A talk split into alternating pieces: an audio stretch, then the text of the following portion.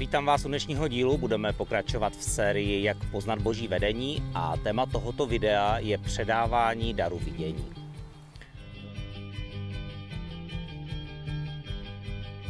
Prorok Elíša byl vidoucí a umožňoval jiným, aby také se stali vidoucí. To Elíša, ten prorok, prozradí izraelskému králi i to, co si šeptáš v ložnici. Elíša očima svého srdce viděl nebeskou armádu.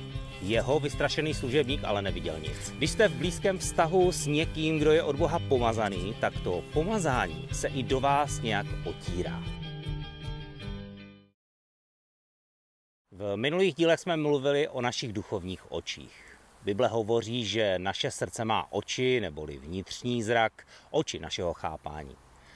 Když zveme Ducha Svatého do našich životů, aby otevřel náš vnitřní zrak, tak jsme schopni vidět věci, které fyzickýma očima nevidíme. Jsou tři věci, které Bůh považuje za ty nejdůležitější, aby náš vnitřní zrak viděl. Jsou to naděje, dědictví a moc. Když nemáme naději, přirozeně propadáme bez naději. Když nevidíme boží moc, tak si přirozeně připadáme bezmocní a bezbraní. Když neznáme bohatství daru, které nám Bůh svěřil, tak náš život nám připadá plochý a chudý. Když se tady díváme jenom našima přirozenýma očima a vidíme jenom to fyzické kolem nás, tak často naopak můžeme naději ztrácet a připadat si bezmocní a chudí. To je přesně situace, která se stala proroku Elíšovi a jeho služebníkovi. Prorok Elíša byl vidoucí a umožňoval jiným, aby také se stali vidoucími. Ten příběh je ve druhé knize královské v 6. kapitole od 6. do 17. verše. Když aramejský král válčil s Izraelem, poradil se se svými služebníky a řekl, položím svůj tábor tam a tam.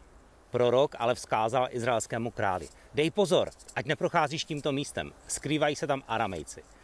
Izraelský král pak na to místo, o kterému boží muž řekl, poslal varování, ať tam dávají pozor. Tak se to dělo znovu a znovu. Aramejského krále to přivádělo k nepříčetnosti. Tak řekněte mi už, křičel na své služebníky, kdo z vás tady donáší izraelskému králi.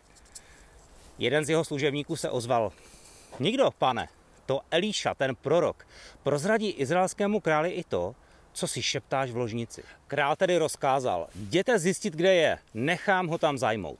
Když pak přišla zpráva, je právě v Dotanu. Hned tam poslal koně, vozy a ohromné množství vojáků. Dorazili tam v noci a město obklíčili. Ráno sluha božího muže vstal, vyšel ven a hle, kolem celého města koně a vozy. Ach běda, můj pane, jsme odsouzeni k smrti, řekl mládenec Elíšovi. Co si počneme, vždyť je to beznadějné. Neboj se, odpověděl mu. S námi je jich víc než s nimi. Elíša se modlil. Pane, otevři mu oči, ať vidí. Hospodin mládenci otevřel oči a hle, uviděl, že kolem Elíši bylo pohoří plné koní a ohnivých vozů. Ohnivé vozy odkazují na andělskou armádu. Andělé často přichází v ohni. Bojové prostředky té doby nebyly tanky, vrtulníky nebo rakety. Byly to koně a válečné vozy tažené koňmi. Elíša očima svého srdce viděl nebeskou armádu. Jeho vystrašený služebník ale neviděl nic. Elíša se tedy modlil k Bohu, aby otevřel oči jeho služebníka a služebník skutečně začal vnímat duchovní realitu a přestal se bát. Když se díváme jenom na naše okolnosti, tak lehce podléháme strachu. Když se otevřou oči našeho srdce a díváme se na duchovní a nebeské okolnosti, tak začínáme být odvážní a náš strach překonáváme. Je zde důležitý princip, který se týká předávání duchovních darů. Ten, kdo duchovně vidí, se může modlit za někoho, kdo duchovně nevidí. Když se tomu druhému oči otevřou, tak se násobí dar, který je od Boha. Podobné uvažování měl i apoštol Pavel, když psal křesťanům v Římě. Toužím vás patřit, abych vám mohl udělit, předat nebo sdílet nějaký duchovní dar k vaší posile. Duchovní dary, které dostáváme od Boha, nemáme úplně ve své moci. Jsou to dary Ducha Svatého, který je v nás aktivuje a používá. My nejsme jako by ten spínač, který ty dary zapíná nebo vypíná, aby se mohly používat. To hlavní slovo a jakoby vypínač má ve svých, no dalo by se říct, rukách Duch Svatý. Když on chce, tak jedná. My se mu v tom jenom vydáváme. Přesto nás ale pozbuzuje, abychom s modlitbou vkládali ruce na druhé, kteří chtějí, aby tyhle dary byly předávány a byly násobeny. Pozbuzuju vás, abyste využili možnost, když nějaký boží služebník slouží duchovním darem a vy ve svém srdci máte k tomu daru blízko. Požádejte toho služebníka, aby se za vás modlil, vložil na vás ruce, protože tak ten duchovní dar může přejít do vašeho života. Nefunguje to automaticky, není to jako rozdávání, ale je to způsob, kterým se tomu můžeme přiblížit. Můžete pozorovat, jak někdo třeba s darem vidění slouží, jak žehná lidi, jak jim prorokuje do života boží pravdy a věci, které v duchu o nich vidí. Když přitom můžete být na blízku tomu člověku, tak je to takové přirozené učednictví a předávání. Existuje ale i nadpřirozená složka tohoto učednictví a předávání. Lidé, kteří přijali od druhých nějaký boží dar, tak říkají, že některé věci se do nich jako kdyby otiskly, vtiskly, ne že se je naučili. Co tím mysleli? Když jste v blízkém vztahu s někým, kdo je od Boha pomazaný, tak to pomazání se i do vás nějak otírá. Pomazání to je symbol pro přítomnost Božího ducha.